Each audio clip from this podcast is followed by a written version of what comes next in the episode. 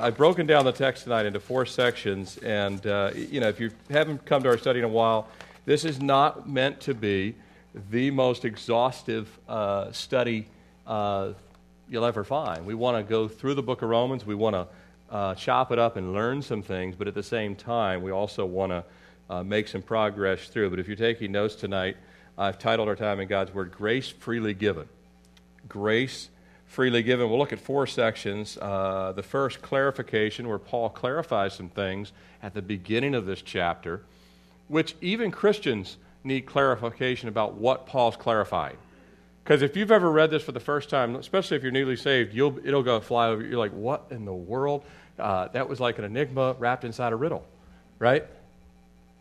So, clarification. Number two, condition. He speaks about the condition of the world, the condition of every human heart. Uh, number three, compassion. Looking at the condition of the world, what did the Lord provide for this deplorable and hopeless condition? So, number three is uh, compassion. Number four, confirmation. He gets, uh, at the end of the chapter, he gets into why boasting is never going to be something a Christian will ever be able to do uh, based on the faith that they have received. So, again, our title tonight, Grace Freely Given. Yeah, Titus 2.11. Matter of fact, uh, I was working yesterday to kind of put the last finishing touches on our website, which looks really good, by the way, if I do say so myself. Uh, I think you're going to like it. Uh, it's got, I, I, think it's really clean, straightforward. We've got a little work on getting the sermon uh, streaming audio uploaded, but uh, aside from that, on the home page, you'll actually see I actually have Titus 2.11 right at the top. For the grace of God that brings salvation has appeared to all men. I love that verse because it speaks to every single person on planet Earth that grace, the grace of God, has appeared to not some men, but all men. And it brings with it salvation. That grace brings with it salvation. And so, this grace freely given that Paul speaks of uh, in this chapter is what we want to focus on. But to understand it, we want to look at, see, what is he clarifying to start out with? In the first few verses here, there's three things. Uh, the first one that Paul clarifies is the gifts that were given to Israel are significant and they're an immeasurable blessing. Um, Jesus came first to the Jew, right? He came to the, he said he came to the household of Israel. Even the scriptures say from Jerusalem first, then to Samaria, on to the uttermost. Uh, all of the things that were given to Israel um, were in the book of Exodus. We're right there where these things are being given. Right now, we're seeing God's given the blueprint for the tabernacle. Right?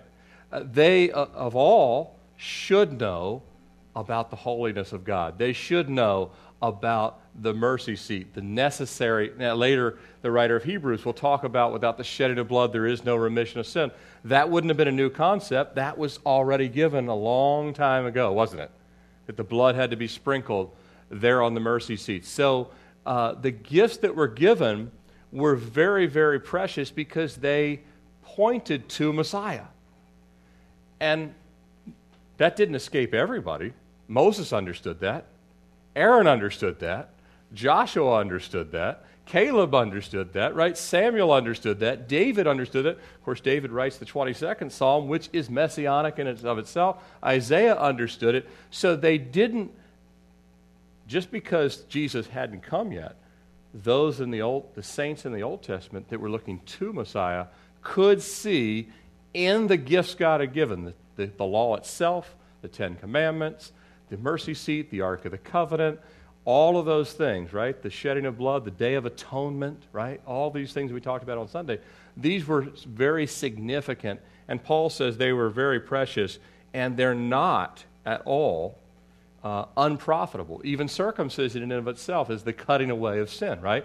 That God would actually cut away that which uh, we're born with a condition, right? So God has to cut away that sin condition. So all of these things when looked at through a spiritual lens, if the children of Israel were listening to the right prophets. Remember, they would actually later, with Jesus' ministry, they would raise up, and we're of Moses.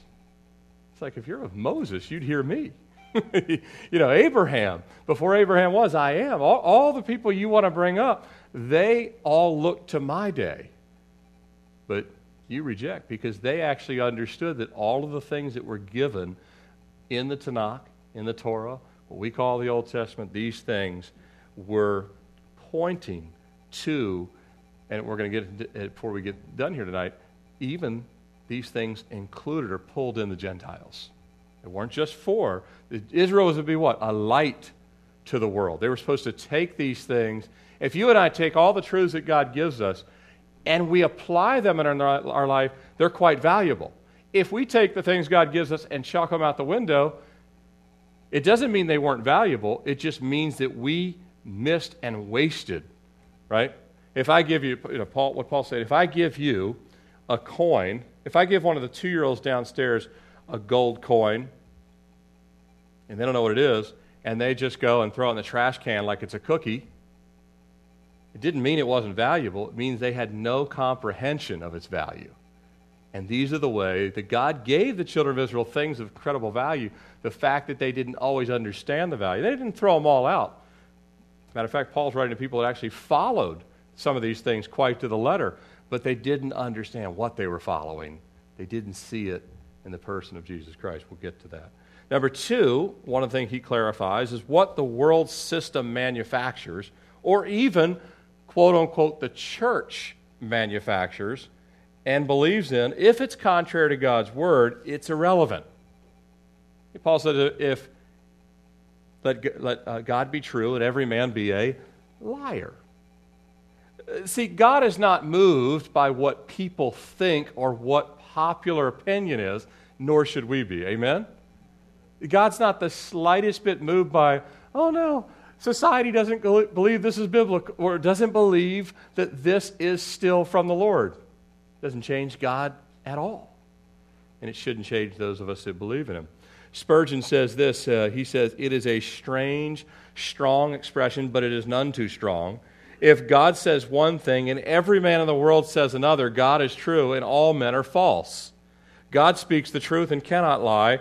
God cannot change. His word, like himself, is immutable. We are to believe God's truth if nobody else believes it. The general consensus of opinion is nothing to a Christian.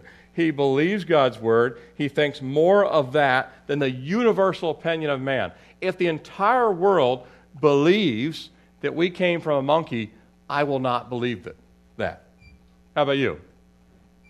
I, of course, I thought it was dumb the first time I ever heard it, and no one really had to explain it to me. But it doesn't matter if the whole world believes thus and so. God says, Satan's a liar. He's the father of lies. And if everybody else wants to believe his lies, they can, but my word still remains true. And there's certainly been times, imagine if you were living in the days of Noah. Talk about a rare opinion of God. What about Noah and his family? You have an entire world is populated by that point because people were living to be 900 and some years. We don't know how many people were on the earth, but we know it was a lot. The whole world, none of the world believed God. And they actually had Adam and others not too you know, far removed to say, look, I, you're talking about a couple hundred years. Adam is still around and telling people, I was created by God, and they still refuse to believe a single thing about him. Or if they do believe it, they choose to reject it. But nevertheless, so Noah had this, he had to say, God is true. It doesn't matter. Truly, in his case, if the entire world disagrees and the entire world disagrees. You think we're in a minority today. We've never been in a position like Noah and his family.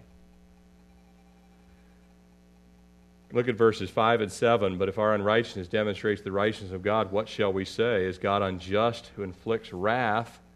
I speak as a man. What Paul's saying here when he says, I speak as a man, he's saying these are the kind of arguments a man would make saying this is the kind of argument a man would make that uh, uh, God is unjust in judging. Because even uh, specifically, a lot of uh, folks that were raised in the synagogues and understood some of the Bible stories understood that in the Old Testament, you've seen this many times, How many times did God turn something bad into something good in the Old Testament? It's like, this, it's like almost every story, right? If you don't believe me, go back and reread them, and you'll find that he turns almost every, everything around.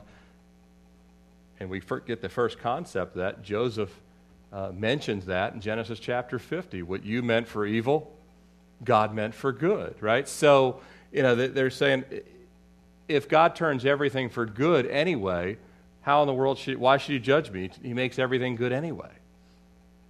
And Paul's saying, well, that's really not the issue. You're going to be judged on what you've done, not just because God will. T- yes, He will turn. All things work together for good to them that love God and are called according to His purpose. True, but that doesn't mean we go out and do bad so God can turn it to do turn it into good. We'll still be held accountable. We'll still be judged, even for our secret thoughts for those that are unsaved. Those of us who are saved, thankfully, we won't be saved, uh, uh judged for our secret thoughts uh, will be covered in the blood of Jesus. But the third piece, uh, the third thing that he clarifies here, the first was the gift to Israel are significant. They're not insignificant just because Gentiles are now getting saved. Paul's like, don't be, don't be misunderstood. Just because Gentiles are now coming to Christ, it doesn't make obsolete or unimportant the things that were given to the Jewish nation. Still important stuff. And Paul's like, it will, and that's why I was preaching on Sunday. Those things come alive in the new covenant, don't they? They don't go away, they are better understood. And they actually enrich our faith and actually strengthen our faith. So they're still going to be important, but Paul can't get to that until he gets to some other root problem. Number two, again, the world system may, might manufacture something, but that doesn't mean that it has any movement on us, whatever they manufacture. Number three, he says this in verse 8 uh, and why not say, Let us do evil that some good may come, as we are already slanderously reported? As some affirm that we say. Some are walking around saying, Paul and them teach this doctrine. Their condemnation is just. Now, Paul says they're condemned at that current state. If they don't repent, they're in a state of condemnation, and it's just because they're actually attributing the work of the Holy Spirit to something that's satanic, something that's false, something that's not true. False, so the third point false and slanderous witnesses have tried to corrupt the message and ministry of Paul and those serving with him. So these false messages have gone out uh, saying that Paul and them would teach something, uh, basically saying that Paul and his fellow servants you got people like Timothy and Barnabas and others that have traveled with Paul, and so they're saying Look, his, uh, Paul's saying that God authorizes that sinful living, because God's will will still be accomplished, no matter how evil you live, God's will will still be accomplished. That is true, right? No matter how much evil is taking place in the world, will God's will still be accomplished? Absolutely. So that, that is a true statement, but here's where uh, they start to actually twist. Uh, and they would go on to say that Paul teaches now, this is either to fully discredit Paul or just kind of bring more people into a false doctrine. That Paul teaches that as much evil as you do, it just brings glory to God. And that they were saying Paul teaches that. Um, they had no YouTube clips of what Paul would actually say, so whatever you said, it was his word against their word. So, no punishment would actually be given by God, is what they were saying that Paul was saying, uh, because we essentially help God's plan by doing evil and God actually turning it to good. And again, that's Paul had already mentioned that just a couple verses earlier, but now he's saying that people actually say that he teaches this, which is absolutely false. Paul would never teach that. That uh, doing evil would actually help God's plan. You know, false religions, they come up with some weird stuff, don't they? And it's hard to believe that people buy into the things that they come up with, but it only is because the heart is always intent on looking for something that satisfies the lust of the flesh. And if someone will actually come along and tell you, hey, I got really good news. You can live as evil as you want, and here's the cool thing God still turns it into something beautiful. Really? All you got to do is believe in Jesus. You, but you can go live any way you want. Uh, is that I don't think that's what Paul. No, that's what Paul teaches. Really? Because I, I, I thought he wrote a letter to so and so, and I don't remember hearing that. you just you didn't read his other letter, the unpublished one, right? And so people were actually maligning the ministry. You know, Paul writes about this in, in uh, Philippians as well. That you know, just the the maligning of the ministry. But um, this happens to every ministry, I believe. Uh, I believe it happens to every ministry uh, that ever seeks to glorify Christ and preaches the true and living gospel. I believe this will always happen until Christ comes back. Every ministry, I mean every ministry, at some point in time, if you preach the true and living gospel, you do not compromise the Word of God, you actually are going to stick by it. Someone will malign the ministry and they'll be used as a pawn by the enemy, or they're actually doing it on purpose. Either way, there's always going to be a malign in the ministry. Proverbs 6:19, you know the sixth thing God hates. Yes, seven are an abomination. That's because the sixth one is actually a two-parter. That's why it says that. But anyway, 619 uh, in Proverbs it says a false witness who speaks lies and one who sows discord among the brethren. God hates that, and that's what these false slanderous reports were doing. They were sowing discord and they were actually manipulating the actual true message that was actually being uh, taught and discipled to the believers there in the Mediterranean uh, areas where Paul had gone. But um, interesting thing, though, as preachers, now I could say preachers specifically, people like myself, or I could say preachers in a more general sense, all of us that preach the gospel with our lives and our lips. Uh, but if I just apply it to me for a second, though I think it's definitely applicable to all of you as well, uh, but preachers of the gospel were told to protect the flock, right? We're told to protect the flock from wolves. Now, wolves are those, Paul, will, Paul speaks of that in the book of Acts. Uh, wolves are those that come into the fellowship. They come into the fellowship. You wouldn't let a wolf come into your own house, right? Hey, we're going to let so and so move in. They're going to teach our kids uh, to be devil worshippers, and we're fine with it. No, well, we wouldn't allow it in the church either. So wolves come in, we're supposed to protect from that. And then you have false prophets or false ministries. They're not necessarily a wolf coming in, they're a lot of times just ministries that are out there all over the place. All the United States, regional, international. Um, but when you have false ministries, wolves, slanderous, you have uh, the fact that we're supposed to protect from these things. But the question is, how do you know who's telling the truth sometimes? Right? How do you know? Moses, Elijah, Isaiah, Jeremiah, Paul, Peter, Jude, and of course Jesus himself. Do you realize they all pointed out false prophets? In numerous case, in a, in a number of cases, by name. Not always by name, but sometimes by name and sometimes not by name. Sometimes it's just uh, a recounting of Jesus with a group of religious Pharisees or scribes. And so you'll see the confrontation of the men of God in the Bible and the false, the wolves, the false prophets, right?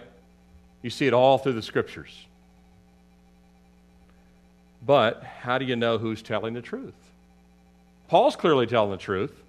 But if someone's reading the letter, how do they? Who's telling the truth? Jesus said that the scribes and the Pharisees were of their father, the devil. They said that Jesus preached through the power of Beelzebub and did his miracles. So now we have both sides saying that the devil is behind both ministries. Now we actually know this one's a pretty easy one, isn't it? whose ministry was from God. We know that it was Jesus. But again, both sides said the exact same, little different twist on it, but they said the same thing devil ministry, devil ministry. Um, Jeremiah and Moses, they both had accusers. They're not the only ones, but it's just two by example. Jeremiah and Moses both had accusers who said the Lord was with them. And Moses Jeremiah basically said, No, he's not. He's with us. So you got both sides, and all sides are claiming to be religious and holy and spiritual.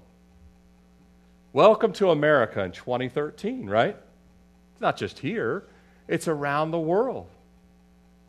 And so you have to be really careful. I don't go around, I don't go around uh, on a witch hunt for false ministries. But I actually won't hesitate to actually call something false if I see it.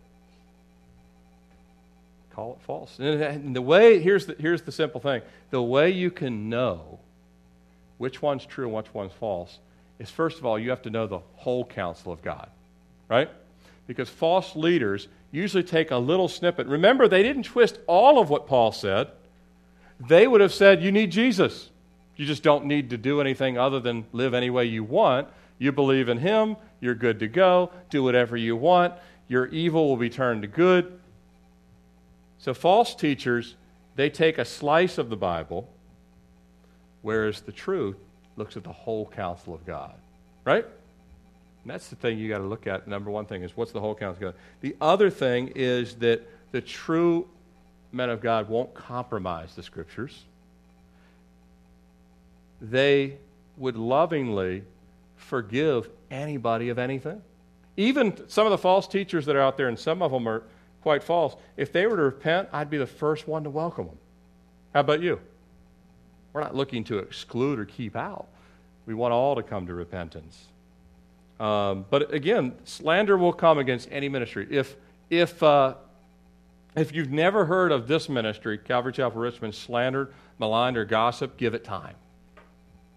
Give it time. Because as long as we're going to preach the truth, somebody will have to come against it. Because Satan's always out there trying to sow discord.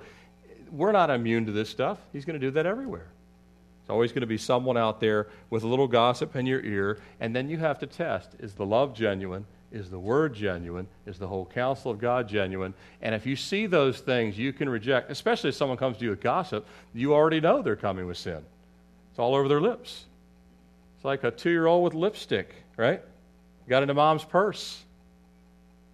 Right? Before they even say it, you already know where they've been. Let's look at the next thing condition. Paul clarifies these things, clarifies A, that be aware of the false stuff, and he talks about, again, these type of uh, views that either uh, the things given to Israel don't matter anymore, living righteous doesn't matter, he clarifies all those things. But then he goes into, starting verse 9, what then are we better than they? Again, he's mostly speaking to the Jewish community, primarily. Not at all, for we have, uh, these are, again, pri- most of the Roman church here is, is, is uh, born again uh, Jews. For we have previously charged that both Jews and Greeks, they're all under sin. Again, that was charged in Romans 1 and Romans 2. That's the initial start off of the letter and I'm certain it was, it was conveyed to the church, passed through others that have come through Rome that had Paul had, hey, when you're in Rome, make sure you teach them this. When you're in Rome, make sure you teach them that. You know, they, so they had heard these things, but they have the letter. But the condition, it's pretty, uh, it's pretty grievous, isn't it? None righteous, no, not one, goes all the way down. Throats are an open tomb. Uh, their feet to shed innocent blood. Uh, destruction and misery are in their ways, the way of peace they have not known. I mean, it sounds like a description of the Antichrist, and of course it is. The Antichrist system will embody all of this. You don't want to be here. Remember here the prophecy series? You do not want to be here for the Antichrist system. Everything you see right here is the embodiment of a satanic leader that will lead the world into destruction. One of Satan's names destruction. A murderous, deceitful, immoral, wicked, fallen world, which it already is, but someone's going to say, hey, let's even go 10x worse than we've ever been before. The condition is grievous. Uh, 1 John 2.16, uh, John writes, For all that is in the world, the lust of the flesh, the lust of the eyes, the pride of life, is not of the Father, but of the world. So anything not of the Father is incredibly corrupt. And we're born not of the Father, aren't we?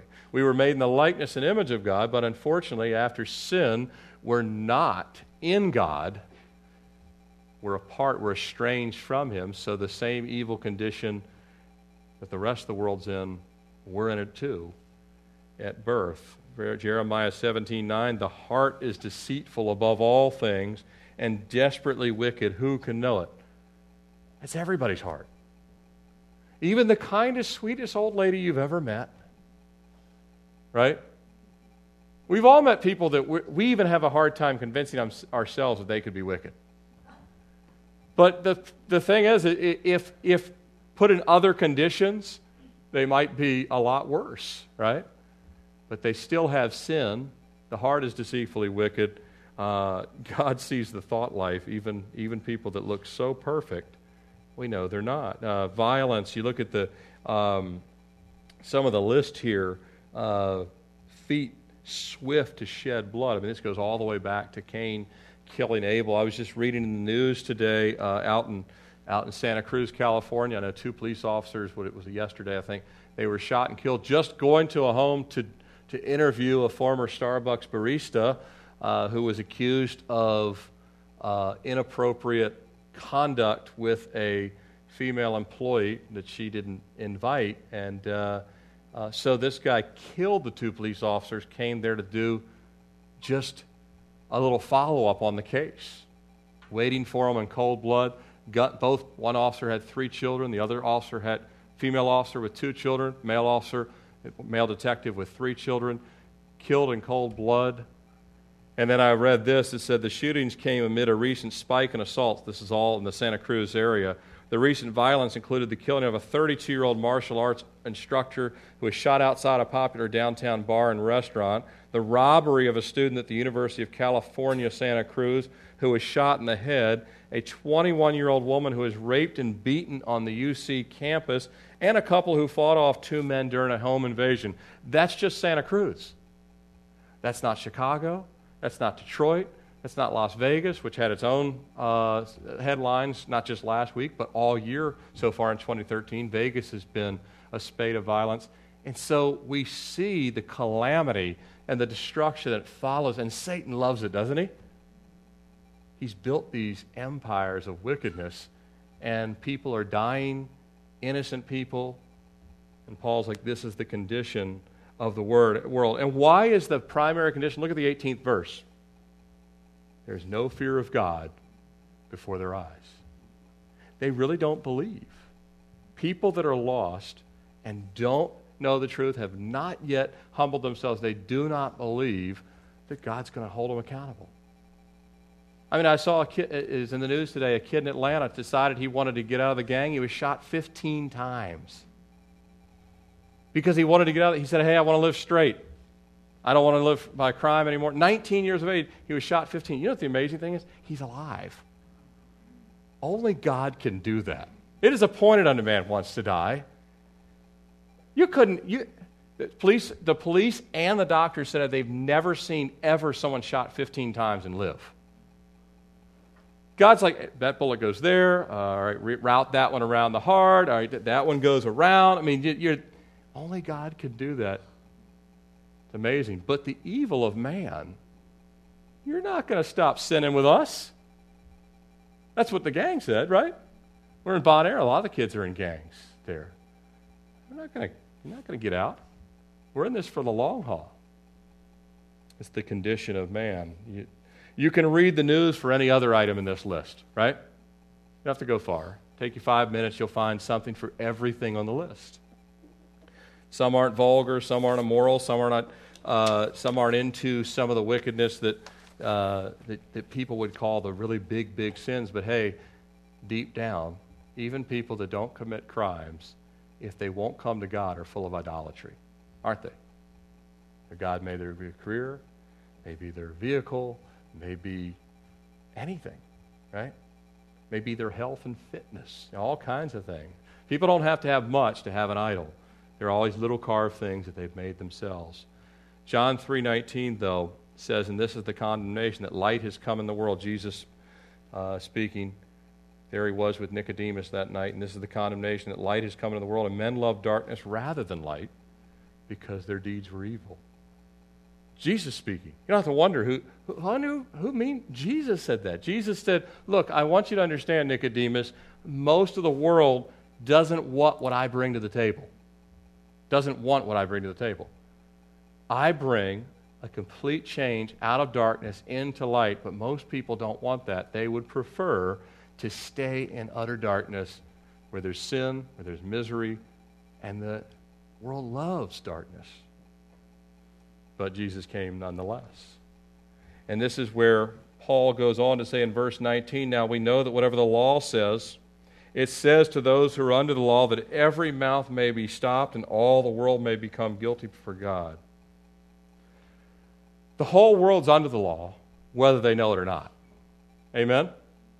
Now, if you go to Israel like we were you look at the Western Wall, the Orthodox Jews that are standing there and putting their prayer in the cracks and, and, and uh, back and forth, there's a kind of a rocking that they do for certain prayers. They know they're under the law. They actually believe they must follow it to the letter. Right? Then you have everybody else who's under the law that doesn't know they're under the law, doesn't even know there is a law other than maybe the laws of their own country, which in some cases, like our country, most of them were originally built off the Ten Commandments, which is the original, the law of God. Of course, it was already known even before God gave the Ten Commandments. We see some of the elements of the law back in Genesis, given to Noah right off coming off the ark. But the law, all man is under the law. Why? That every mouth would be stopped that's why Jesus, when he did come to the rich young ruler, or the rich young ruler came to him, what did Jesus point him to? The law, and said, Look, you think, I, I perceive you think you're a good, good man. So I want to say, let's hold up the law. How you doing? Oh, I kept the law. Yeah, aced them. All right, sell everything you have. Give it to the poor. Ah, you have a problem with commandment number one and ten, I see. Right? Covetousness, you're not doing real well on. And you can't love God with all your heart, soul, mind, and strength. So, number one and 10, let's say you've got some of the middle ones down. You haven't murdered anybody. You've never committed adultery. You're pretty honest. But you have a real problem with 1 and 10. And by the way, if you're guilty in 1 and 10, you're guilty of them all. Of course, Jesus didn't say that. He let him walk away and go figure that out, or the Holy Spirit convict him of that. But that's what Jesus was, that's exactly what Jesus was saying to him without, a lot of times great teaching is not to give people the answer.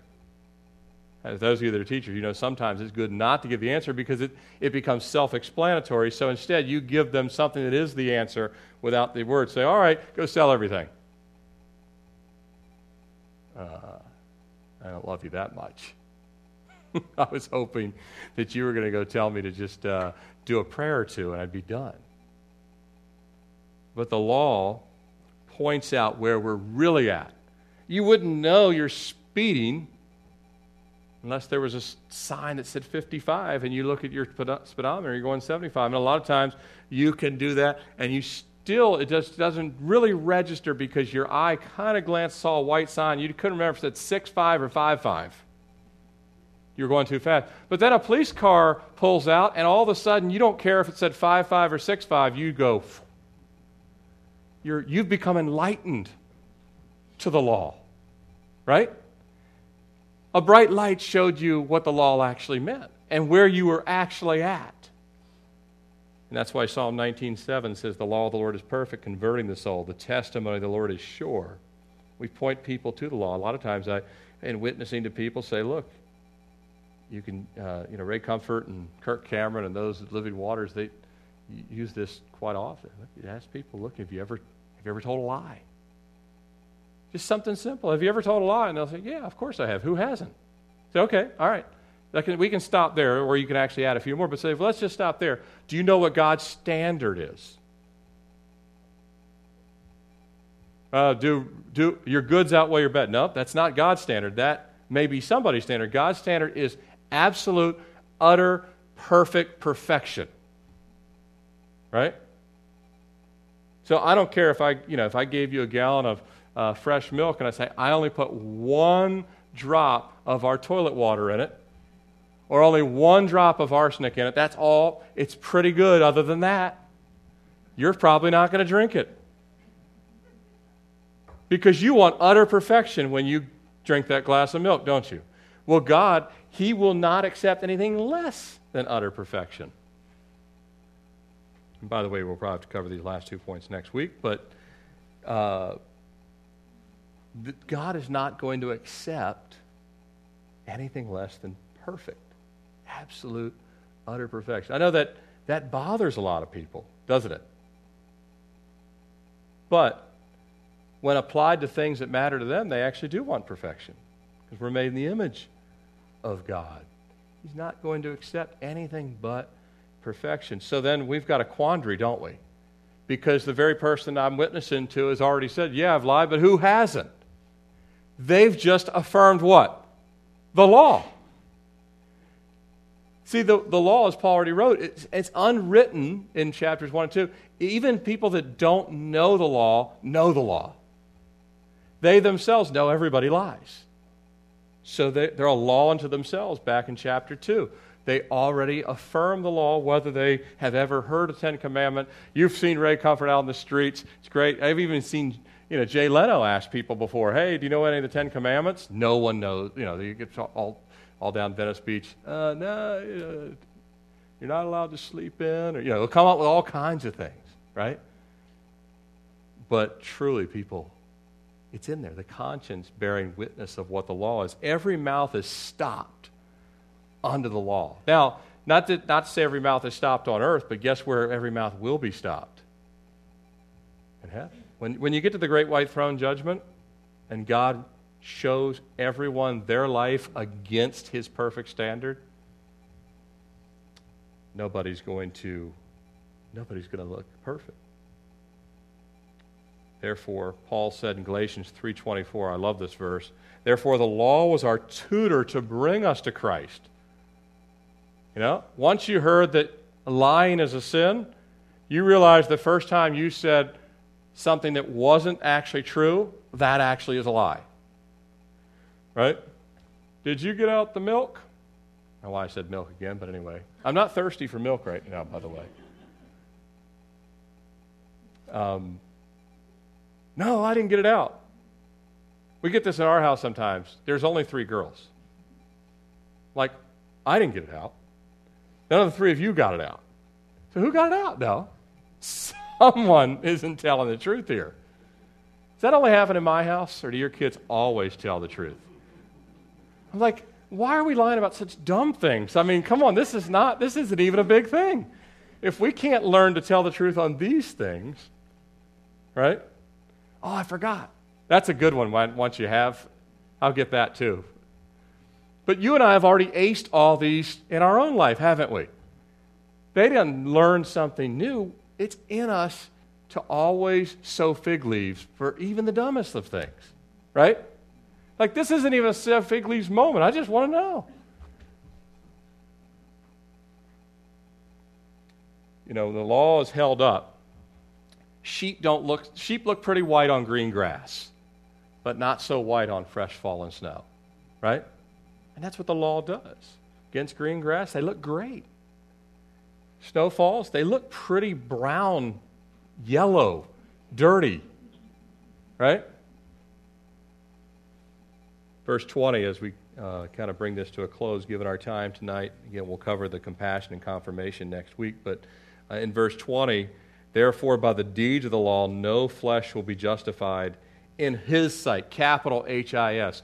No one will stand before the great white throne and say, I know I didn't ask Jesus to be my Lord and Savior, but I did the next best thing. I was perfect in the law.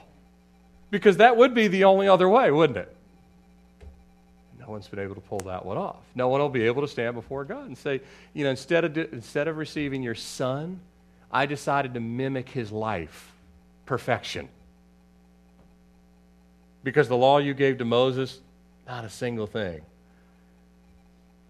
That won't work many Jews believed that God would, many of the Jews believed that God would judge Gentiles. But those that were Jewish, that had followed the law, would be spared of God's judgment. Paul ran into this. All the apostles would have run into it. You know, Thomas, when he goes out, all the apostles would have run into this, where you're going to come to synagogues in cities where many of the Jews were under the belief been that way for hundreds of years that they and generations all the way since the dispersion they were under the belief that Jews as long as they followed the law would not be judged but Gentiles would be judged. That God they were God's chosen special people and that's true. But not because they were perfect in the law some some even thought simply being Jewish was all you had you didn't even have to, you didn't even have to be uh, particularly following the law, just being Jewish alone if you were the sons of Abraham. Now, Paul is Jewish, and Paul's saying, Look, I hate, hate to tell you, that's not going to help you any on Judgment Day.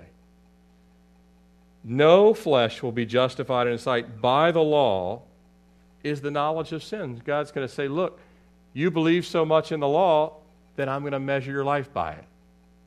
Right? And we believe the law too. We're going to get to next week uh, when we come back to this uh, Paul affirms in verse 31 that the law doesn't go away. You guys know that, right? The law does not go away. That's why it's really cool when you read the rest of Ezekiel, which I'm just going through my personal devotion, the end of it, and you see God in the thousand year millennial reign, He brings back the sacrifices. He brings back the atoning blood. The priests do all, I mean, they do it because this time they're going to do it for a thousand years correctly. They never made it that long. You realize that in the Old Testament, that nowhere in Israel's history did they ever make it anywhere near a thousand years of doing it correctly. I didn't say perfect. I just said doing it correctly. In your household, in my home, we have our kids do things we understand correctly. We don't, not perfect. They won't be perfect, but they'll be doing it correct. Right? And, but the law doesn't go away. We'll get to that next week, but you won't be justified by it. Uh, people I think people, closing point on this, I think people still kind of think this way. Remember, I said that some Jewish people thought just being Jewish was going to get them a right standing if they met God, died suddenly, they'd be fine because they were Jewish. A lot of people think this today, and they'll say it this way Well, I was christened. Okay, that's good. I, All right, you were christened. I was baptized. My grandmother was a Christian. Our whole family's been a Christian. Actually, we're all Christians. We're born Christians, right? This is used to be a common thing in the South. It's less and less because we're a post-Christian. I believe we're a post-Christian society, but uh, you, you, you're not born a Christian, and baptism and christening won't help you, right? We've all met people that were never christened that are much nicer, kinder people than were christened. Right? I'm like, if some people are like, if that's what christening does, uh, can we really change the whole process? Because, but that's not going to help it. But people thought that then, being Jewish, certain households, certain traditions. Paul's like, no, no, no. The law will judge your life. But then we're going to get into the uh, all the good stuff starting in 21. But Paul says, hey, but there is an answer. Right? Believing false, slanderous things, not going to help you. Right? I believe that, Paul, you said that we could live in it. I didn't say that. And if you want to buy into that, you're going to have problems. Well, and then I'll just live by the law. All right, then, then you still have a problem. Right? Well, the Gentiles are the ones that are, are God's really going to go after. No, he's going to go after both Jew and Gentile, if they've rejected his son. But then we'll get into next week why Jesus came. And so let's close in prayer.